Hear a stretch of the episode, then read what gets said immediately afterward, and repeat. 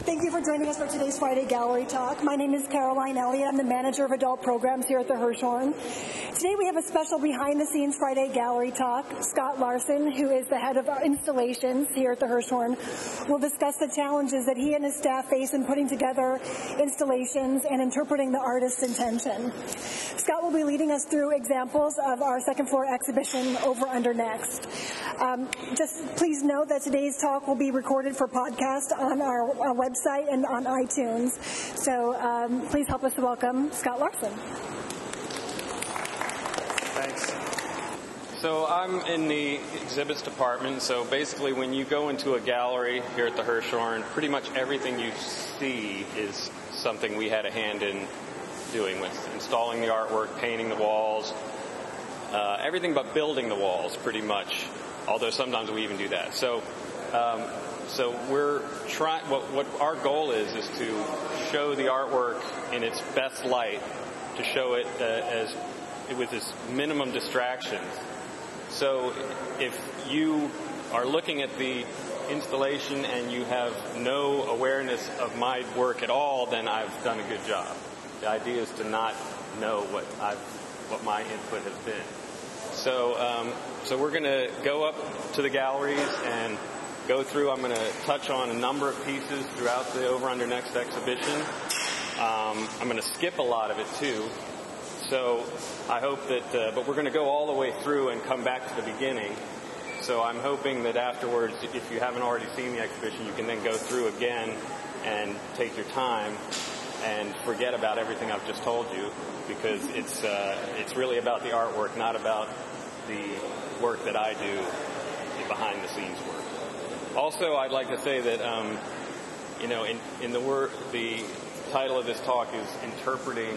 Uh, the artist's intentions, and I mean that in a very broad way. I'm not really interpreting uh, necessarily from their intentions. I mean, I'm, I'm, making extrapolations about the artwork sometimes, or sometimes there are instructions, but um, you know, it's a broad sense of interpreting. And installation, also, it's the title of the talk is interpreting uh, intentions of installation artists. And really, there's only one artist in this exhibition that is technically an installation artist, and that's Ann Hamilton.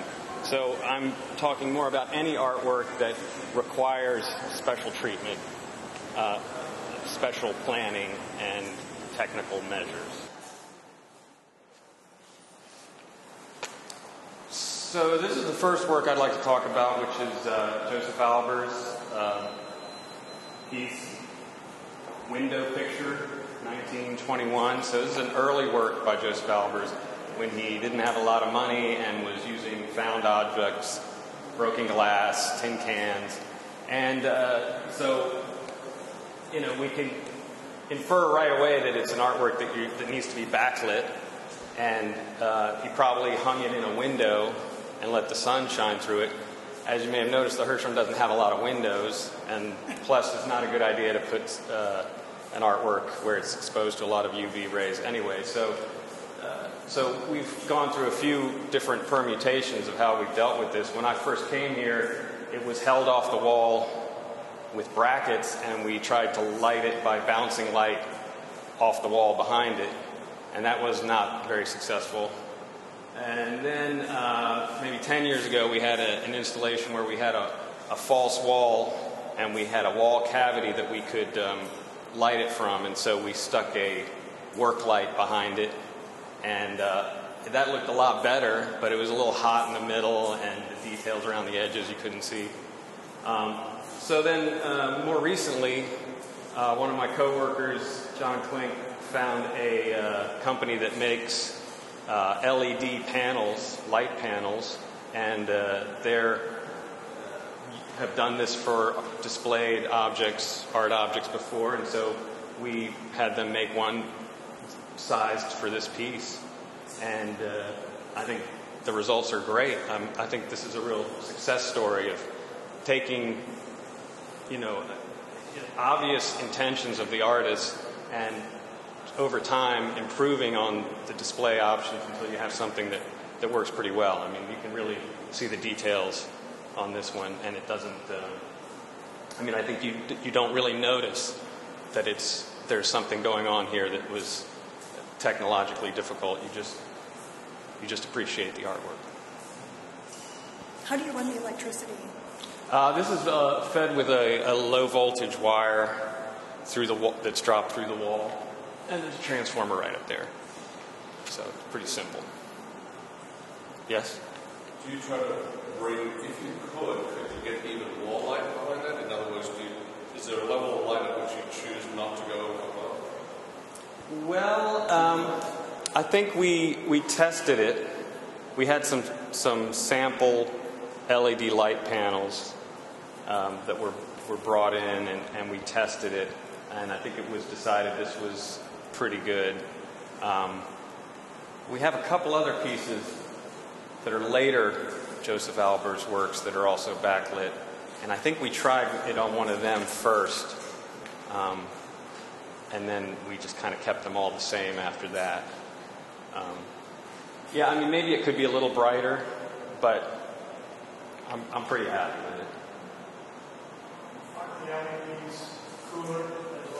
Oh, yeah, I mean, the LED, that's the thing, is that, uh, yeah, 20 years ago, this wouldn't have even been an option. So, uh, so the LEDs are the perfect solution from a conservation standpoint and from an exhibit standpoint. So now we're going to just go right next door to the Joseph Cornell's. Joseph Cornell made these little boxes, um, and his he's a very uh, unusual artist if you're not familiar with him, and his objects are very personal. They're very uh, human scale. They're they're sort of meant to be experienced one on one, and they're also interactive to some degree, um, but they're also very fragile and very valuable. So we have, and I'd like to particularly draw your attention to two of these. The one that's laying flat there, which is called Seaside, and this one that I'm, uh, you can see the back of here, which is called Sand Fountain. And you can see that they look a little different than the rest of them, and, and they're, they're actually really meant to be experienced by manipulating. They're completely smooth because you're supposed to hold them in your hands and shake them around and, and play with them that way. You know, the seaside has this, the sand can be slid along with the shell and the, uh, and the starfish. And the sand fountain, you, if you turn it over upside down and let all the sand run into the top and then turn it back, it actually is a sand fountain spilling into a, a little, a little cup. So obviously that, we can't let the viewer experience things that way. Um, and so this is more of an example of a, a, a problem we haven't really solved yet. You know, I mean, I think if these two works were the only Joseph Cornells in the collection, then maybe we would have made a a uh, facsimile. We would have made a a, uh, a a duplicate that we could let people touch. Um, but we have a number of Cornells, and so that need hasn't really come up. Um, in the past, lots of times we've displayed these works in individual cases.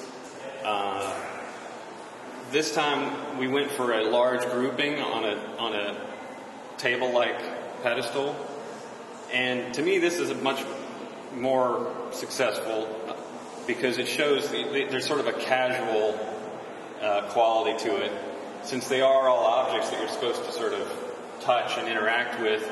You know, even though you can't, at least you can sort of imagine that they were all sort of picked up and put down on a table in a, in a casual way and that um, that to me, you know, is, is a good thing. I think this is the best they've looked, um, and you know, maybe in the future we'll do something more. But for now, I think this is pretty good.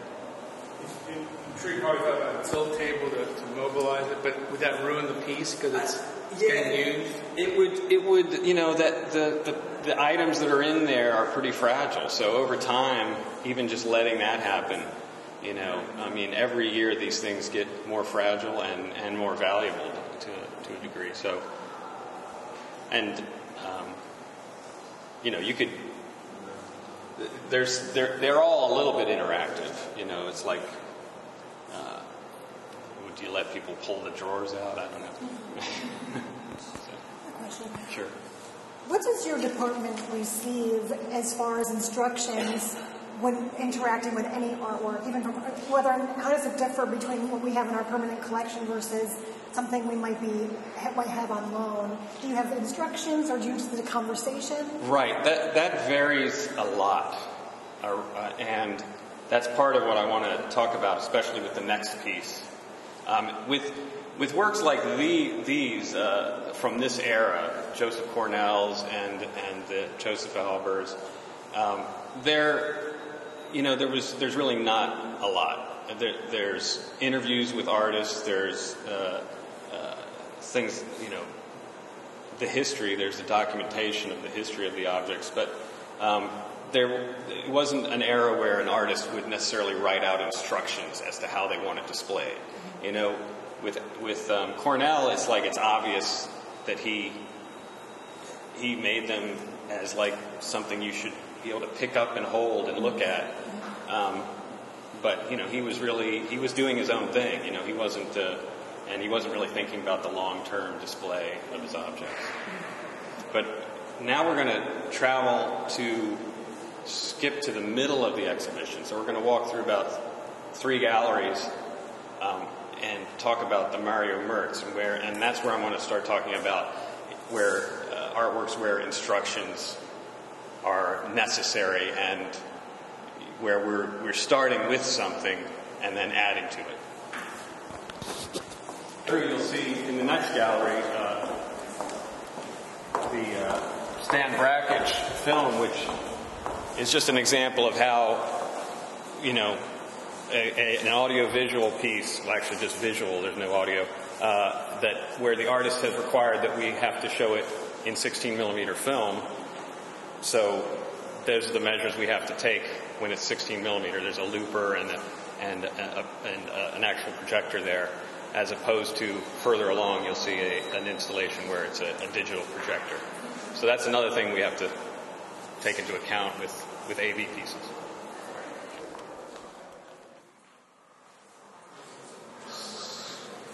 So uh, this is a piece by Mario Merz, Italian artist, uh, part of the Arte Povera school movement. And um, this is an interesting piece. It's um, obviously pretty tricky to install. I mean, none of these pieces of glass are mechanically attached. They're all just kind of balanced there. Um, the first time this was installed was before my tenure here, uh, but I happen to know that it was they were working from photographs, from and not from very many photographs, a handful of photographs from catalogs, and they were from at least two different installations where it was done two different ways, um, and so they had to work it out, and it took some time. Uh, the first time I installed it, we had the photos that they worked from, plus a few more.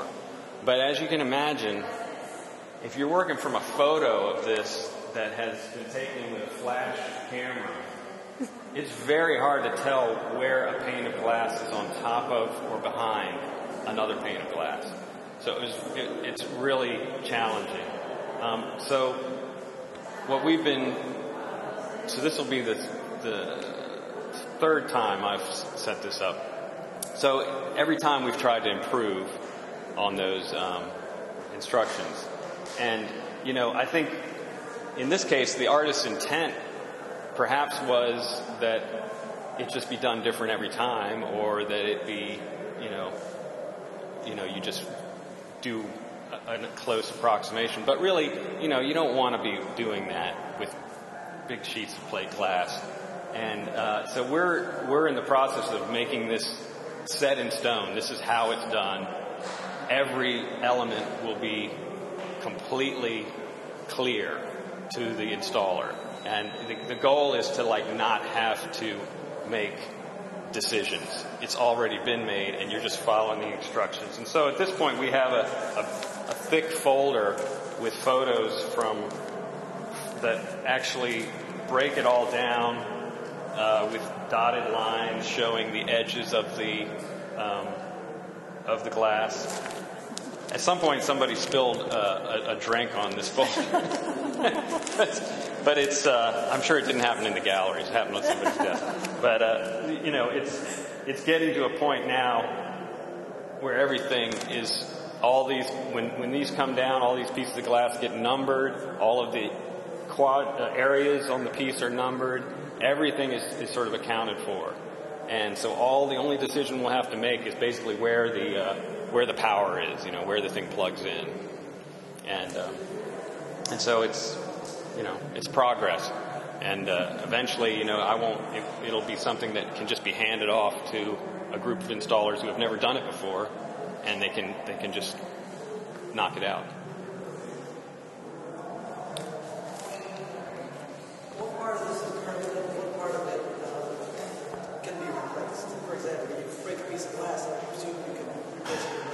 I mean, I think you could argue. I mean, the question is, what parts are replaceable on a piece like this? I mean, definitely the uh, the neon is because neon has a finite life. All parts of the neon, um, and actually, I think some of these have been replaced uh, fairly recently. One of them was. It's a good question, I'll ask you as an exhibit person. Um, have each of the pieces of glass been um, traced out so that they? You know, Larissa says yes, and I bet it's because she did it. Yeah, I think that was a recent. I think that was a recent development, and that might have been something that came uh, was initiated by collection management.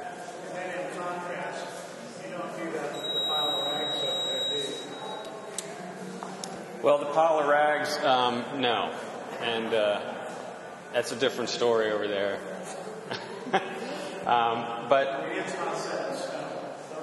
up there. Right. I mean, that's uh, yeah. I wasn't going to talk about the pistoletto, but that's an example of you know, it's it's it basically is just what you see. You know, there's not really anything any trick to that. That's just a pile of rags and a sculpture, and we just stick them together. And yeah, there's some visual. Um, you need a photograph so you know how high to make the rags. You need, but there's not a lot of that you can add to it over time. But yeah, the, the, glass could be replaced, and uh, and and the neon has been, and you know the clamps and the and the metal components are, will last forever.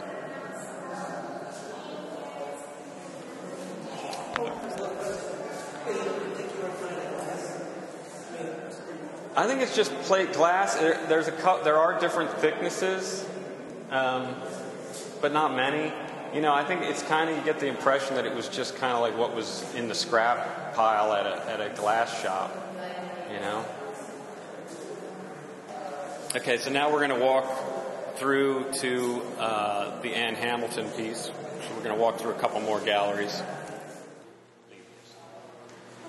So, so this um, this work by Ann Hamilton is is truly an installation artwork. It's you build the room to her specifications.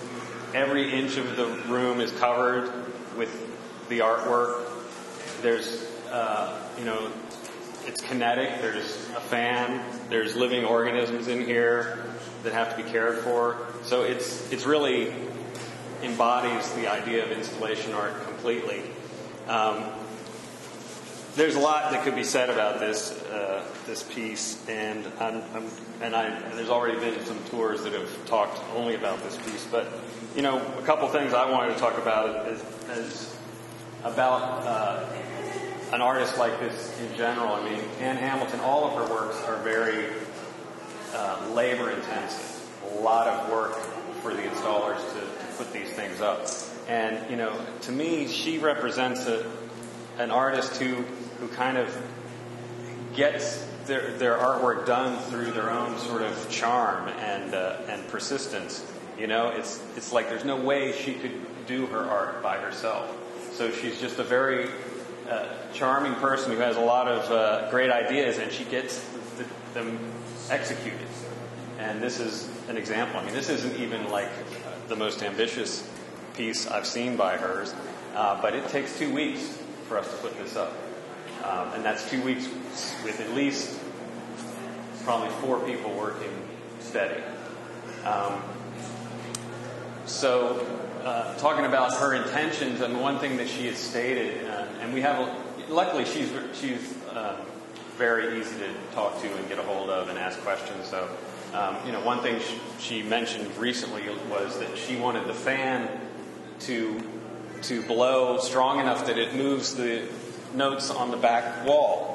Well, that's not really possible without like making it so strong that it's blowing the, the, the notes on the sidewalls right off. Um, the fan is very important to her. It actually was a fan that was, was owned by her grandmother, and so it's an old fan. There's not a lot we can do with it. Um, so, you know, we're we're kind of meeting her where we halfway where we can with works, you know, with, with issues like that, details like that. But really, in, in the case of, a, of an installation like this, she's thought of all of the details in advance. There's very specific instructions. They're mostly just written. You know, you just follow the written instructions. And, um, and there's, there's some photographs as well. Um, one thing that was unusual in this installation was that um, there's actually a water line that has to go to the aquarium uh, to spritz water on the snails so they don't dry out. And um, we found that the, all the other times this has been installed, the water lines ran to that wall, and there was a pump room behind that wall.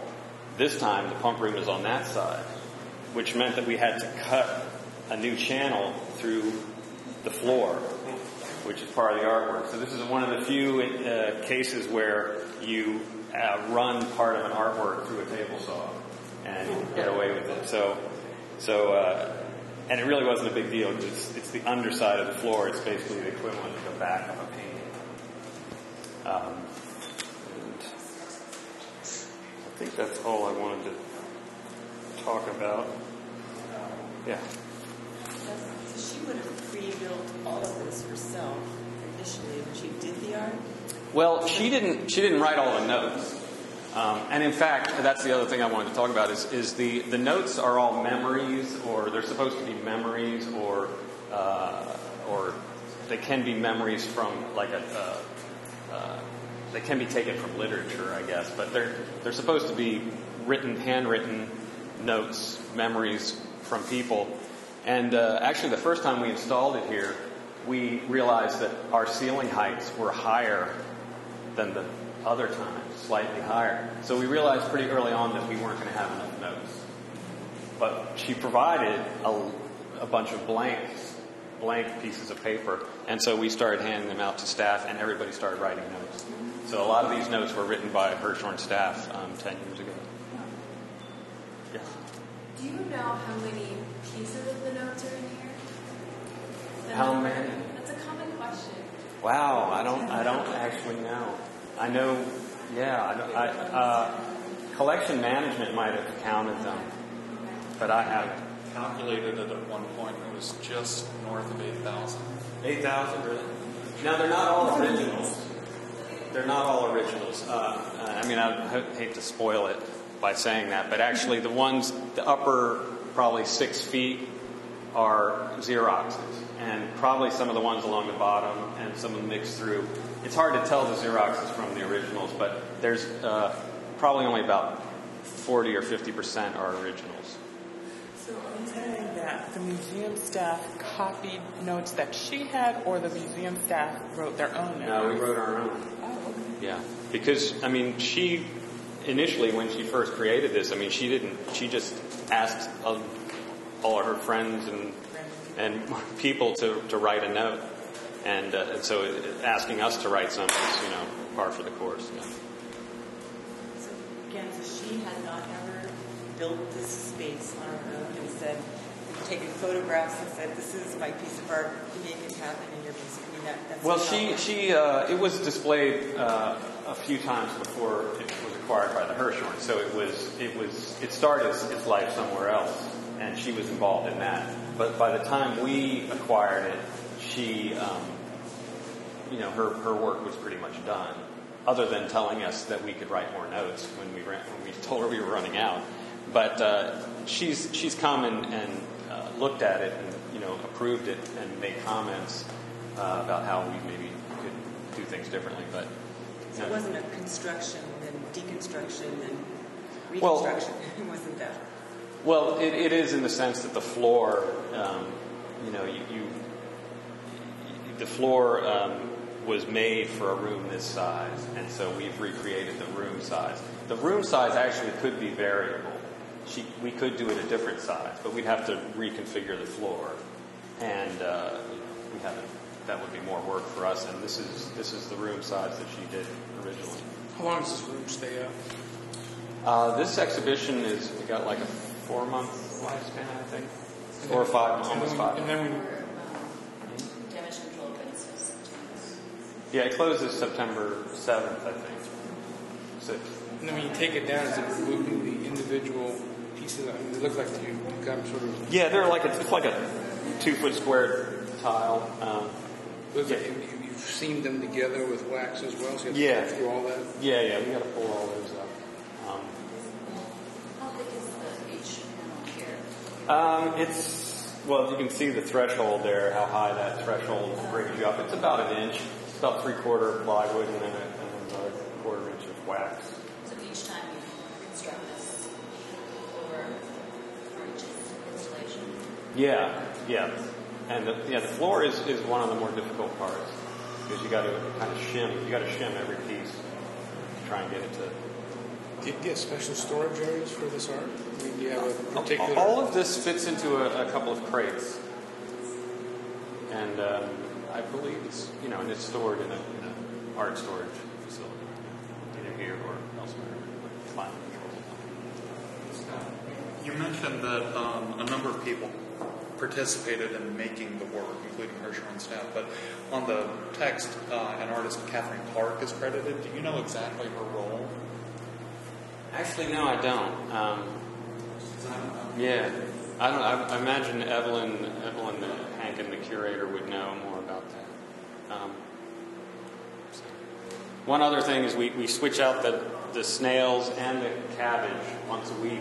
We have an A team and a B team snails, and uh, and the cabbage. Most of the cabbage I buy at a Safeway in, in my hometown, and. Uh, you know, that's How frequently is it replaced? once a week. Once a week, the snails are switched out and the, and the cabbage is And the replaced. cabbage also. Yeah, so this this cabbage is three days old. How far When you're choosing cabbage, are you looking for any particular aesthetic? Yes, actually, I, I choose the cabbage. We decided that the, the snails were, were conservation's, the conservation department's territory, and because it's more like science, and uh, this cabbage is exhibits because it's more an aesthetic choice. So yeah, I choose the cabbage based on, on their appearance. What? Snails leave with this one. No, I mean actually, this. See, we could keep talking about this place. Snails are actually illegal in, in Washington D.C. We have, um, and this is what this is how conservation really got the uh, the short end of the stick with this uh, installation is that they had to start um, getting a permit to bring to import snails into the district. Uh, they have to start like eight months or a year before the installation because it takes that long to convince the DC city government to let us bring snails into the um, into the the district, and uh, and they can't ever leave alive. So, which is kind of sad, but that's the, that's the To way. live it out their natural lives here. Yeah, they have they uh, there's.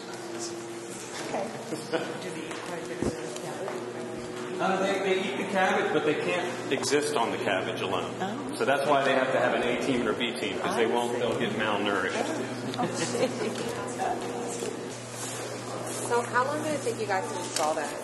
It took uh, two weeks minimum. Yeah, it's about two weeks out. So now we're going to just go right next door.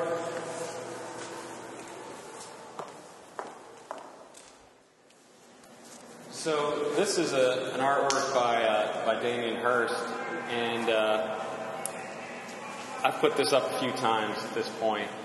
Um, but the only photo I've had, I mean, there, there's a procedure for assembling the, the structure, which is, you know, Uh, it's just basically a, a rigging and mechanical maneuver that we have to do. But the um, the arrangement of the of the items inside. The only photo I have had to work on this from is is a one shot black and white photo taken from where I'm standing right now.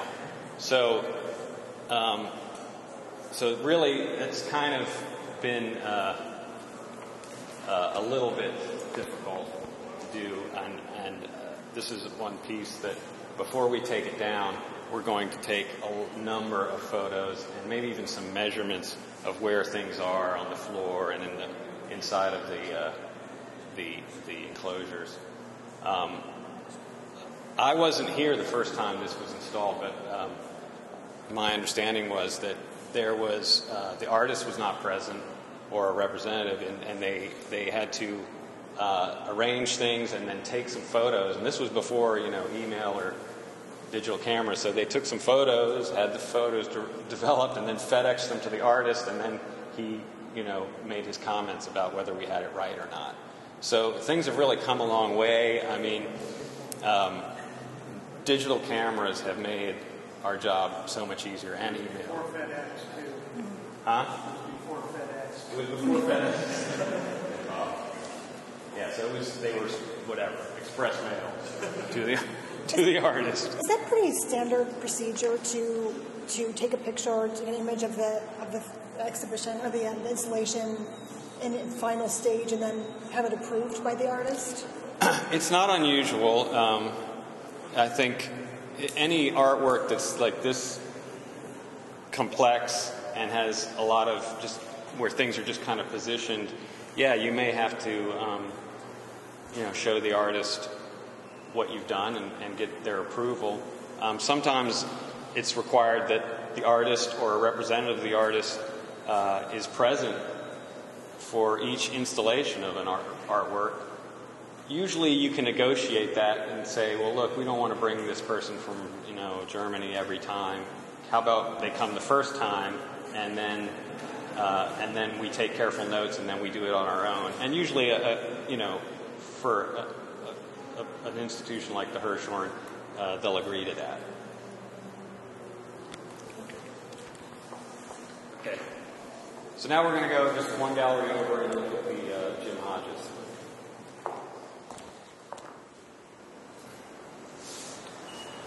So this is the Jim Hodges. Uh, it's a um, arrangement of slightly over a thousand parts of silk flowers, um, and the artist has really left nothing to chance with this one. There, there's a template, plastic template that um, shows where each piece goes. They're all numbered and you we put it up and we take it down and we put it up and it looks the same every time.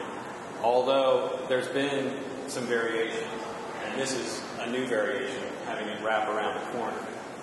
And so we had to, uh, you know, there, there, was sort of a, a last minute decision.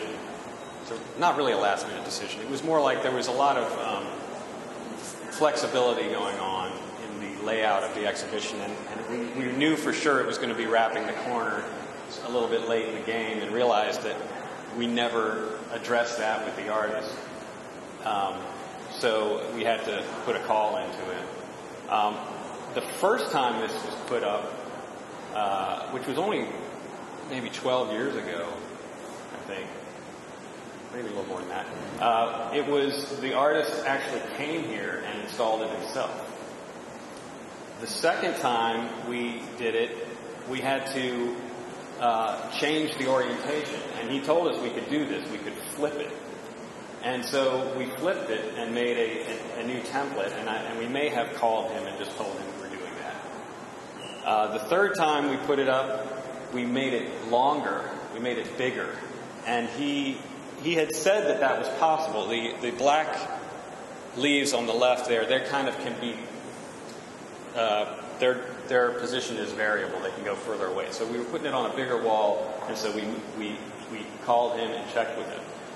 This time I called him and I couldn't even talk to him. So it's kind of a, uh, I had to go through his, a, a gallery assistant and she would communicate with him and communicate my questions. So it kind of shows the trajectory of this artist's career is that now, you know, the first time he came here, it was only, you know, 10 years ago he came here and did it himself and now I can't even talk to him. So, so, uh, but you know, we gave him two options. We said, look, if you don't like it in the corner, we can do it over there, uh, across from the elevator, across from the uh, freight elevator, and which is actually the um, almost the same place it was done the first time. I mean, it's a different part of the building, but the same sort of space. And he said, no, I don't want it there. I want it wrapping the corner. So, um, so now we've we've pretty much now we know we can wrap a corner with it, and we know we can do it larger or smaller. And so we pretty much have covered almost every option. So now we're going to go out to the Dan Steinhilber, which in a way is a similar situation. So this is uh, by the artist Dan Steinhilber, who's actually um, lives here in D.C. And uh, this piece, the first time we put it up was part of a direction show, and it was in the lobby where we first met downstairs. And so it was um, much bigger. Um, he likes it to be scaled to the space, and so that space, the, the ceilings are actually 22 feet high, and so he made it bigger, wider. He made it really, it was quite huge. I mean, it was well over a thousand coat hangers. Um, this is just, I think, just under a thousand. This is like 700. And um, so that was the first time we put it up. Then we put it up a few years later in one of the second floor galleries where the uh, ceiling height is 18 feet. And so he made it a little smaller and, uh, and thinner.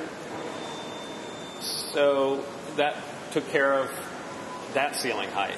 Then we did it in the lower level, and that the ceiling heights there, the lower level galleries are 12, 12, 6 or something like that, 12 foot and a few inches. And so we had a record of that.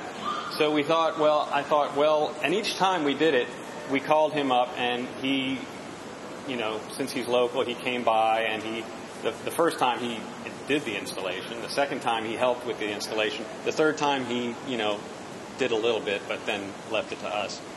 So this time I was thinking, well, I don't really need to call him. I don't need to call Dan because we've done it on all the heights, all the ceiling heights have been covered. We did the 22 foot, we did the 18 foot, we did the 12 foot. This is 12 foot and a few inches. I'm covered. I've got this. So I kind of didn't think I had to call Dan at all. And, but then, you know, he's a nice guy and he's local and, you know, uh, we see him around a lot uh, at openings and things. And so I said, well, I'll, I'll call him. And so I called him and he was like, well, I'll come right over.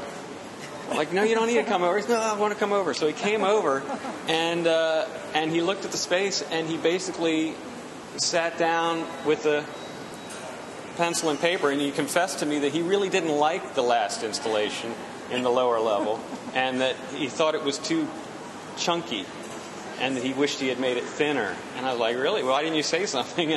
And anyway, he didn't. And so he sat down and he basically reworked it um, right there on the spot and change, he changed the the the, uh, the, hanging apparatus at the top, made it um, into a hexagon. Before it had been just straight. He, he shrunk the whole thing down quite a bit. So this is the smallest variation that we have done, and um, so you know that kind of proved that, that this piece, you know, is so deceptively simple. You think that it's really simple just hanging hangers in a pattern and they just but it's it's proven to be really hard. And even after he did all of that work and we did it then he came by here after we thought it was done and he said no you got it wrong. And it was because the bottom hangers were had the wrong orientation. They were about a quarter turn uh, clockwise from where they are now.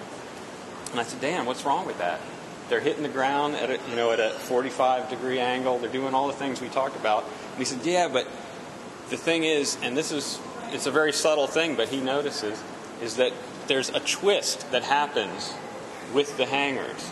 They're twisting around, and we had forced the twist a quarter turn too much. So we were making it turn a quarter turn more than we should have. And so, how does he? He, he he's such a detail-oriented artist that he could see that, and he didn't like it. So we just, you know, it was it took five minutes to change it, but that's the sort of thing. It's like this piece, even though we have instructions, we have um, uh, photographs, we have uh, an interview with him now. It's still it's still not quite there. We still probably will have to call him the next time we do it. So it's lucky he's local. Question.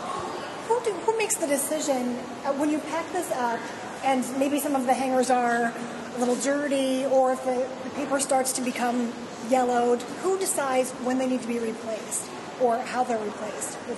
Do you have a replacement set of Um, hangers? Well, it's an interesting question. This is a um, a piece that is um, made from you know commercially available hangers, dry cleaning hangers, but unfortunately, uh, most dry cleaning hangers nowadays are printed on.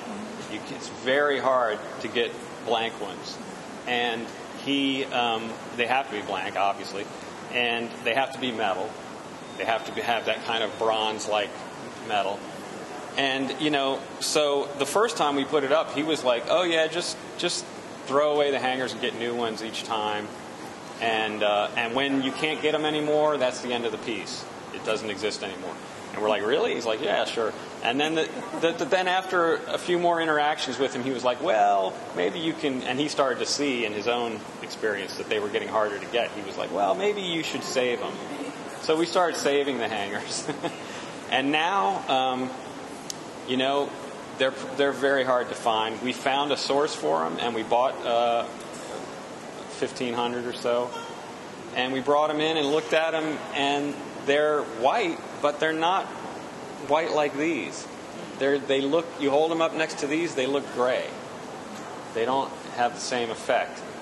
Um, so he's like, well, you know, at this point he's like, let's definitely save the hangers, and. Uh, and you know we retire you know if they get or, or get torn or really dirty we're, we'll retire them but um, it's a problem that's going to we're going to be facing pretty soon which is uh, what do we do to re- recreate this piece when we don't have hangers that are acceptable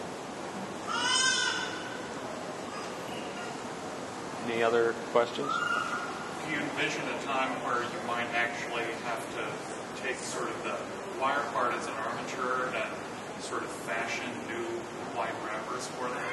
Because paper like this was never meant to last very long. It's probably acidic, right? Sure, sure. I mean, yeah, they're not they're not archival by any stretch, and uh, um, you know, I joked with conservation that yeah, that's probably what they're going to have to do is is start removing the paper, and uh, you know, it's it won't be my department uh, to do that. it won't be my job, but it's um, yeah, it's a it's a hard question. Well, thank you, Scott, very much. Thanks.